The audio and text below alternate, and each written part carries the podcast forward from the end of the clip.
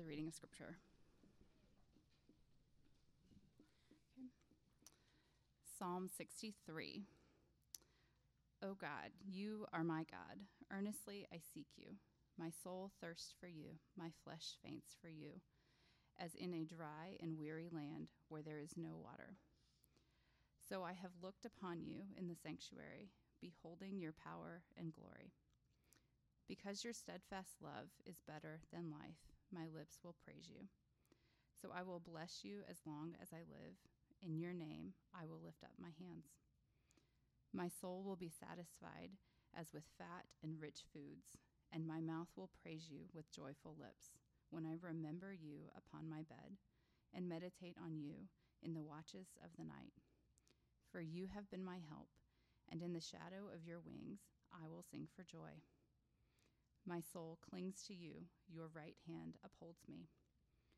But those who seek to destroy my life shall go down into the depths of the earth. They shall be given over to the power of the sword, and they shall be a portion for jackals. But the king shall rejoice in God. All who swear by him shall exult, for the mouths of liars will be stopped. The word of the Lord.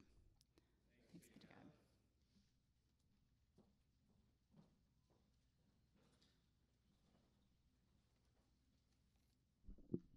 Thank you, Danielle. Uh, we have been going through the book of Psalms this summer, and we have seen, uh, you might say, the contours of the Psalms as we go. There are different things that people were facing when they wrote them, and therefore they are applicable to different situations in our lives. And so today, we're looking at Psalm 63. Now, um, you might have heard uh, this that there was a very popular uh, course in Yale University. It's actually the most popular course in its three-year his, uh, three-year, 300-year history.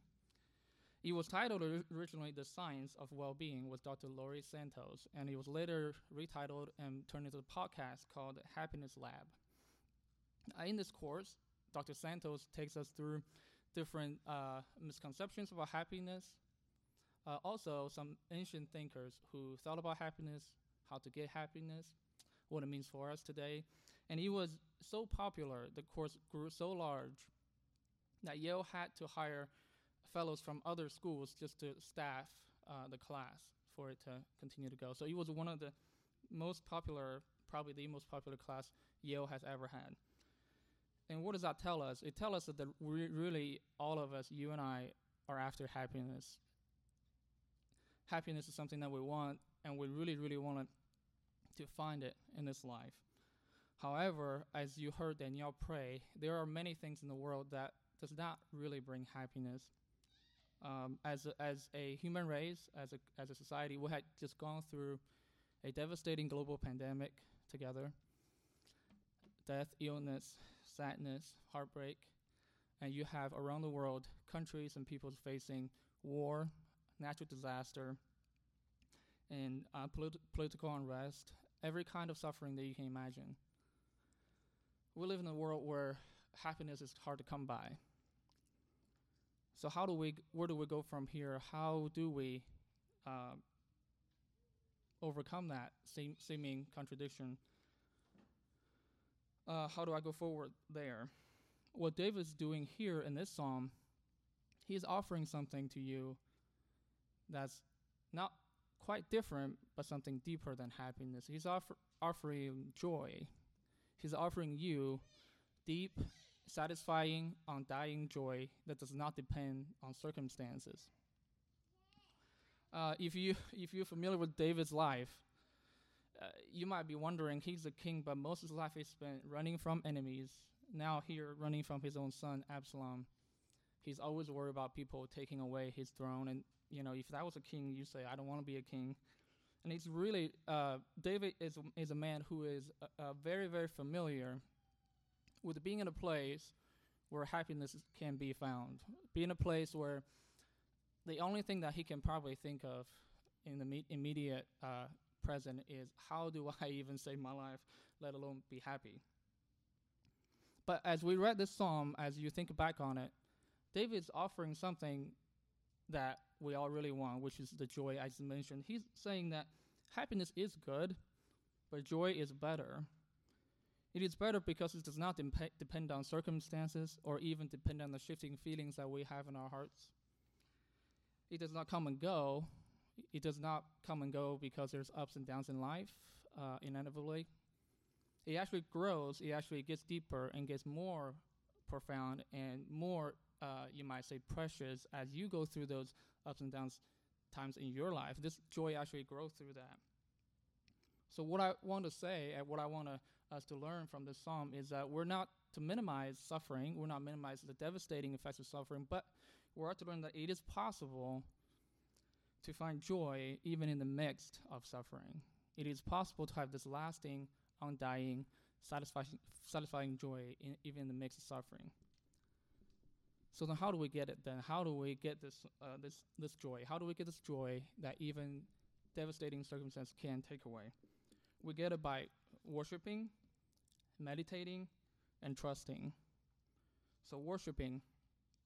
Uh, David is like we we read is in in the middle of de- a desert, a wilderness. He is far away, as he said, from the physical tabernacle where God's uh, presence dwells.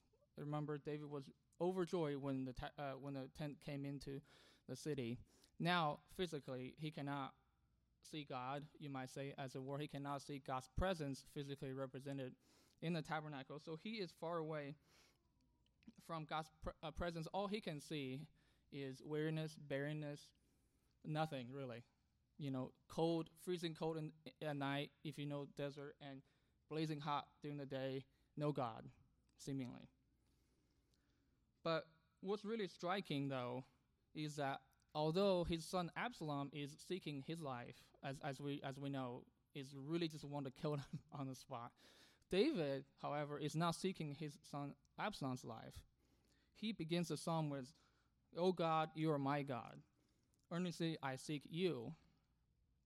He says, I am not seeking vengeance here. I am seeking God's presence. I am after God.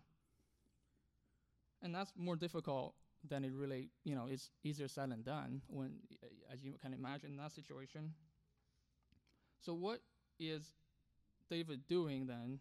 He's saying, as, as we read here in the beginning, that even though he is away from the sanctuary, even though he's away from God's presence physically, he's drawn upon a time where he actually was in the presence of God, having sweet communion with God by, by faith. By faith, he's drawing from that experience that he had in the past.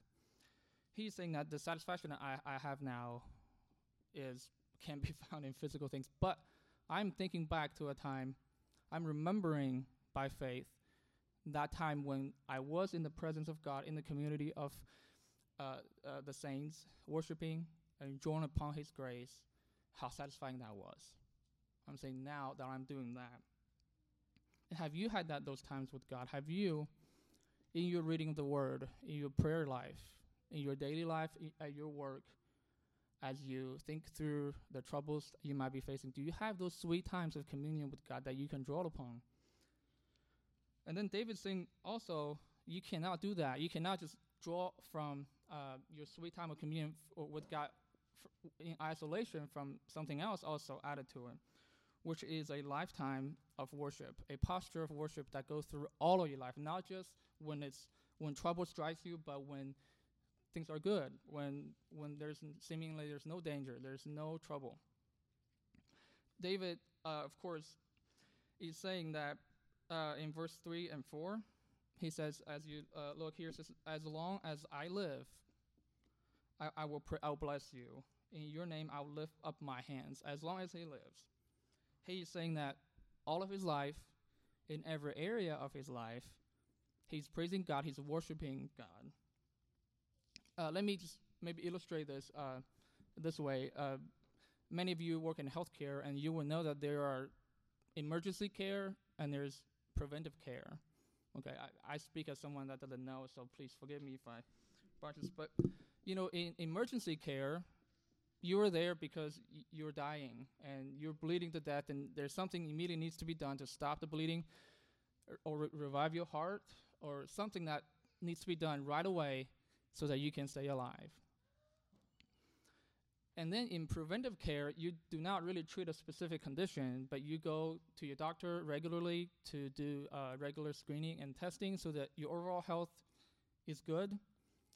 Uh, that the doctor can monitor whatever's going on in your in your body, in your uh, mind, so that when when those hard times strike, hopefully you don't get to emergency. Hopefully your body is good enough so that you can you can uh, overcome that it, what David's saying is that he's doing both of those things. So when he when he draws by faith, his uh, sweet communion with God in time of struggle, time of deep distress. He is saying, "I'm doing emergency care on my soul." He's saying, "I'm about to die. Absalom's after me. I have nowhere to go. I'm in this blazing desert, well, or freezing desert at night. I, ha- I got nowhere to go, so I need some emergency care. So he's saying, by faith, I'm going to look back to the time where I was blessed by God. I was drawn on His grace. But He's also saying you cannot really just do that, though. Uh, you cannot just live on emergency care, as it were. You have to, throughout your life, have this preventive care of sweet communion and worship of God throughout your life, every area of your life, every day of your life, through the word, through reading the word, praying, through communion with the community of other Christians, you, you cannot really live on emergency care. You need to make sure that y- the health of your soul, the health of your overall uh, spiritual condition is is good. Do the quote unquote regular screening, you, as it were, of your soul. So our first point: How do we get this deep joy? We get this deep joy through worship, through both joying on the deep, sweet communion you've had in the past, and also throughout your whole life through this preventive care, just constantly worshiping communion with God as you go. Secondly, you get this joy through meditation. Um, it's in verse 6, uh, David gives this uh, key to joy meditation. He says here that when I remember you upon my bed and meditate on you in the watches of the night, remembering, meditating. Um, so David is uh, uh, he goes on to say, of course, in verse 7, that he is not simply just sitting there and thinking, oh God, oh God, just saying, he is actually filling his mind with who God is, what God has done, what has God done for him in the past. He's sitting on his bed, as many of you have, and, and I have, couldn't sleep, and thinking, what should I fix my mind on? What should I be thinking at this moment? Of course, we are naturally gravitate towards solving our problems in bed, just thinking and thinking. But David says, well, maybe I've, I've done that, and now I need to fix my mind on God, and not just emptying my mind. They just say, well, everything's all right. Just forget it. You know, uh, you'll be okay. Tomorrow's a new day. Everything will be okay. Just go to, go to bed, and you know that doesn't put you to bed. You can tell yourself, many times it's to be okay. Tomorrow's a new day, but you still can't sleep. But David says, I am fi- filling my mind with what, who God is and with what He's done for me in the past because He says, you know, in your wings I'll take refuge. Your steadfast love is better than life. He, he says that in the biblical sense also that meditation does not simply, it is not really uh, emptying your mind, just throw out all the worries as if you can just get rid of them on the spot but actually filling your mind with God and what He's done for you personally, and replace the anxious thoughts with, with those thoughts. It's not because you know our troubles aren't important. It is because there's something more important.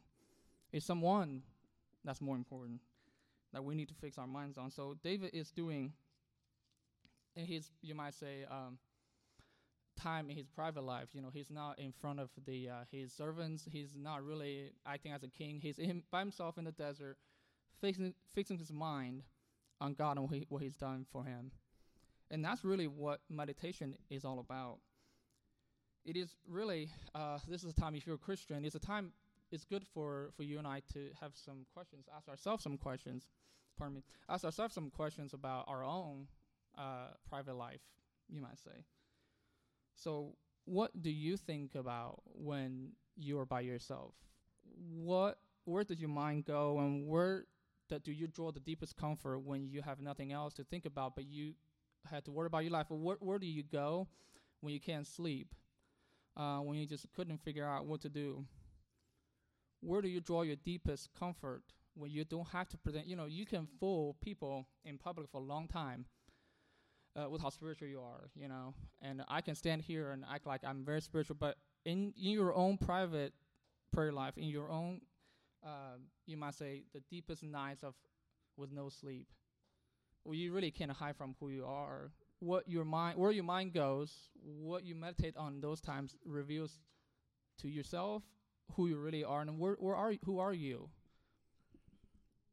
and what do you think about in those times and and and, and david says that is what matters the most meditation those times. And that's why uh, archbishop william temple you might have heard this.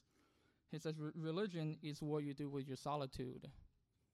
Religion is what you do with your solitude. It's not really about how it's great to worship together, of course, of course. It's, it's, but it's really not all about how uh, on fire you are, you might say, in public, but it's how really captivated you are by God in private. How are you captivated by, in your mind, in your thought life? Are you more captivated by troubles in life, or are you more captivated by Christ and by God? And this meditation, before we move on to our third point, leads to something that you and I all need, whether actually you're a Christian or not, is deep satisfaction. In verse f- uh, 5, uh, David says, My soul will be satisfied as with fat and rich food, and my mouth will praise you with joyful lips. What? He, he's in the desert. He's there's no food. Is he out of his mind? I mean, what is he saying? He, y- y- I mean, you're like David. You need to go get some bread. What What are you saying? But he, he is saying something though uh, that actually is pretty true to us for uh, for you and I uh, spiritually. Even even if you're not a Christian, actually, he's saying that the physical desert he's in, the barrenness, the forsakenness, the distance from God, is actually a uh, physical picture of his spiritual condition. He's saying that spiritually speaking, you and I are all in a wilderness. We're unable to bring ourselves back to God. We are in a place where there's no sustenance. We don't have food. We don't have uh, water. We're we're dying in the desert, as we just saw earlier. We're wandering in the desert, can't find a home uh, a homeland that we don't know how to seek. We can't find it. David's saying that that's actually where we are spiritually, all of us. And whether you're a Christian or not, uh, uh, the famous poet Wallace Stevens said in his uh, poem Sunday Morning that in contentment I still feel the need of some imperishable bliss. In contentment, I still feel a need for some imperishable bliss. He's saying all of us, it doesn't matter who we are, we know that this world is kind of a wilderness, quote unquote. That we, we, we look for satisfaction, we can't find it. And if you are, you know, most of most of you, uh, you know, are in your adult life now, and you, you probably are beginning to feel the kind of you might say the uh, elusiveness of satisfaction. It's a bit like grabbing onto sand that you try to hold in your hand, but you just they just escapes them, and you do it again. They do it again. You just you try to grab on different different go to a different area of the beach. You try to grab the sand. It goes through your fingers over and over and over, and that's what uh, Stevens is saying. That's really who you are, who we are, is that we look for satisfaction, but we can't find them because how do you find food in a desert? How do you find drink in the desert? You you cannot. And so, but what David is saying though that he's fixing his eyes, uh, the eyes not his body, but the eyes of his faith to something beyond this world. If you can't find that in this world, then he's fixing his eyes to something beyond this world. He's saying that there is someone outside this world that who can satisfy me, who has done that. He's saying it's not just so that I imagine, oh, God will satisfy me. He's saying, no, I have felt that when I worship God, when I remember when He was drawing on sweet communion. So he says that has God has proven Himself to be faithful. He has proven Himself to be the sustenance that I need. Therefore, I know I have confidence that even though I'm in the wilderness, spiritually speaking and physically speaking, even though you and I are in the desert, in the wilderness, spiritually speaking, you can find that. And if you're not a Christian, and if all of your endeavors to find satisfaction have skipped through your fingers like the sand, I just want to say, why not try this? Why not look look outside the confines of the world to see if that actually satisfies. So now our first two points, how do we get deep joy? We get deep joy through worshiping, through drawing upon your deep communion with God in the past, but also worshiping all of your life. And then we get deep joy through meditating, through meditating uh, on who God is, what He's done for you, and not just meditating or thinking about your troubles. Of course, we should do that. And uh, lastly, we get this deep joy, this lasting, satisfying joy through trusting, and it's a trusting of a t- particular kind. It's trusting God's justice. Uh, in, the, in the very end of the psalm, verse 9 to 11 probably makes you shudder a little bit. It's like, oh, David, wh- what in the world? He's saying, But those who seek to destroy my life shall go down into the depths of the earth. They shall be given over to the power of the sword. They shall be a portion for jackals. But the king himself shall rejoice in God. All who swear by him shall exult. For the mouth of liars will be stopped. You and I, mo- modern people say, Ooh, David, up, up to verse 8, I'm listening to you. Now you have lost me. This is harsh and cruel. What are you thinking? You know, you don't do that. Just tell me to meditate on God. Tell me to, to, you know, worship. Don't tell me about this vengeance. This is what I don't like. Um, but uh, actually, if you think about it for a second, actually, nothing threatens your joy more. Sorry, nothing threatens your joy more than being sub- uh, being subject to injustice. The victim, if you're a victim of injustice, how do you find joy? How it's hard to find joy, isn't it? If you are actually being oppressed, you being mistreated, mis- misunderstood, any form of injustice, because that's not the way it's supposed to be. You know that, and I know that. You know that injustice should not be. This is not how the world is. So if you are a victim of it, or you you know some other people are, you know, joy is hard to find when you're in that situation. So what what do I do here? I want to say that the vengeance of God, the uh, you might say the, the doctrine of the wrath of God in the Bible is actually good news for a broken world, a world filled with injustice. Here's what I mean. Just bear bear with me for a second. Um, Miroslav Volf is a Croatian theologian who wrote a very famous book called Exclusion and Embrace. And in it, he, he, he says that, um, uh, let me let me find my spot here. Here, here we go. Uh, he also taught at Yale Divinity School, which everything's about Yale today, I guess. But uh, so in it, he says that the person uh, is actually the, the idea that God's vengeance is a bad thing. He says that the idea that God's wrath and vengeance is a bad thing is actually a sign of or, or influenced by a very comfortable, safe, uh, affluent suburban life than the reality of, li- uh, of, of the world. He says that the person who is inclined to dismiss the idea of divine vengeance to imagine, quote, that you're delivering a lecture in a war zone. Among your listeners are people whose cities and villages have been first plundered, then burned and leveled to the ground, whose daughters and sisters have been raped, whose fathers and brothers have had their throats sl- slit. The topic of the lecture a Christian attitude toward violence. The thesis you should now retaliate since God is perfect, non coercive love. Soon you will discover, he says, he, I'm quoting him still, soon you will, re- will recover, uh, discover that it takes a quite a suburban home protected by police and military force for the birth of the thesis that human nonviolence corresponds to God's refusal to judge. In a scorched land, soaked in the blood of the innocent, evil invariably die. Volf is saying, do you hear that to the victim of injustice, to those who have experienced it, to those who have witnessed it, God's vengeance, the perfect, holy, and wise God's vengeance, is actually good news. This is not to say we should be passive. It's not to say, well, God's going to deliver us. We never should work for justice. No. But he's saying that we should work through justice with the with the background, a context of God's perfect justice, because you and I know that as much as you and I want to be deliverer or bringer of justice, you and I are broken people as well. So when you and I work for justice, we still will hurt people on the way. We still will not bring perfect justice as much as we want to, as much as pure as our intentions can be.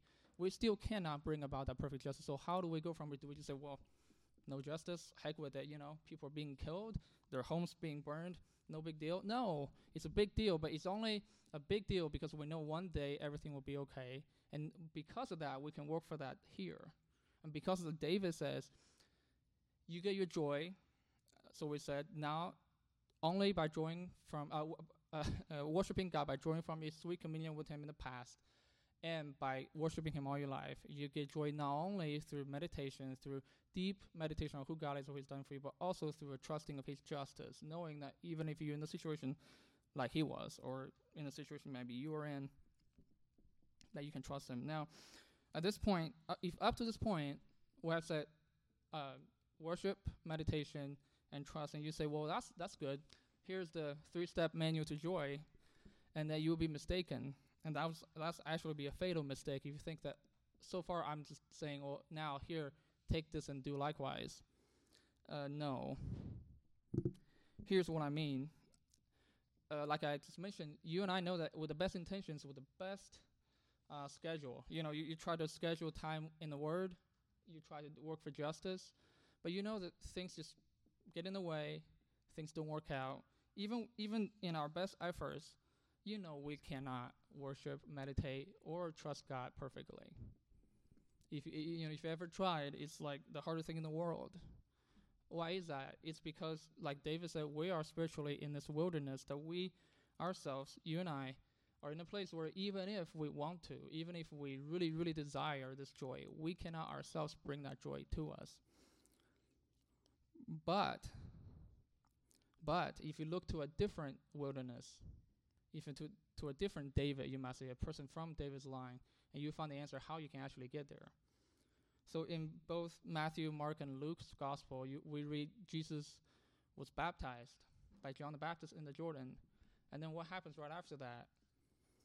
He was led by the Spirit to the wilderness to be tempted, and he fought Satan himself for 40 days with no food, no drink. Angels ministered to him.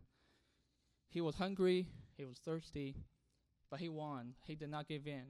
He per- he was perfect. So at this point, what do you think he would have deserved? A person who withstood every temptation, a person who perfectly fought against Satan and won. What would he have deserved? A perfect life, right? A blessed life, a life of immeasurable blessing, a life of joy. You would think that that's what he deserved, and it is. But what did he get though? Every step he took, he met with rejection uh, in his hometown. He was deserted by his disciples. He was betrayed by one of his closest friends. And at the end of his life, he, he was hung on the Roman cross and died a death of the criminal. Do you see? He deserved joy. And he got death on a cross. And we read in the book of Hebrews, chapter 12. Here's what it says Therefore, since we're surrounded by so great a cloud of witnesses, let us also lay aside every weight and sin which clings so closely, and let us run with the endurance race that is set before us. And here is a key point looking to Jesus, the founder and perfecter of our faith, who for the joy that was set before him endured the cross, despising the shame, and is seated at the right hand of the throne of God. Did you hear that? Joy. Jesus looked at the cross and he saw joy. The cross is not joyful. He cried on the cross, My God, my God, why have you forsaken me? why, why would the writer of Hebrews say he saw joy? What is his joy? Who is his joy? You. Me. You is are his joy. That's why he went to the cross. He didn't want the cross because the cross is, you know, a walk in the park. No. He went to the cross because he earned the life of joy that you and I cannot because we're in the wilderness. Now in him, in faith in him, and you can have that life of joy because he has took on the punishment that you and I actually deserve. We, de- we deserve to be in the, d- in the desert. But he says, No, I'm going out to get you. And now, on, in him, only in him, can you truly worship, meditate, and trust him every day. And when you don't do that perfectly, he forgives you. Only that, in his grace, can you do that every day. So, in a way, a way of conclusion, we said that in Christ, you can truly worship, meditate, and trust God. And if I, I just want to leave you uh, with these couple of things, practical things. If you're not a Christian, and I'm so glad you're here, and you have Christian friends, and uh, I'm so happy that you're in contact with them. And if you're here looking for joy, looking for happiness, don't stop. Keep looking, keep seeking, and in Christ you'll find it.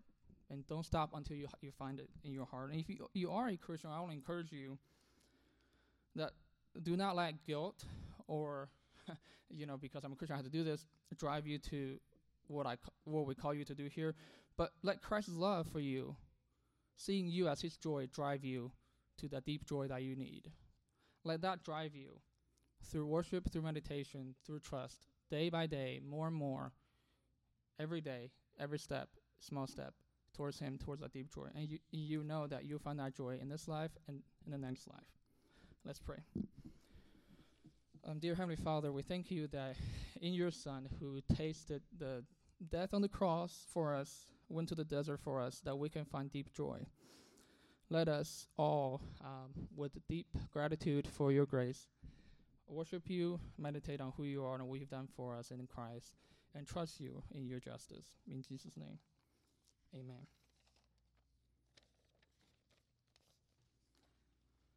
Now, if you uh, flip the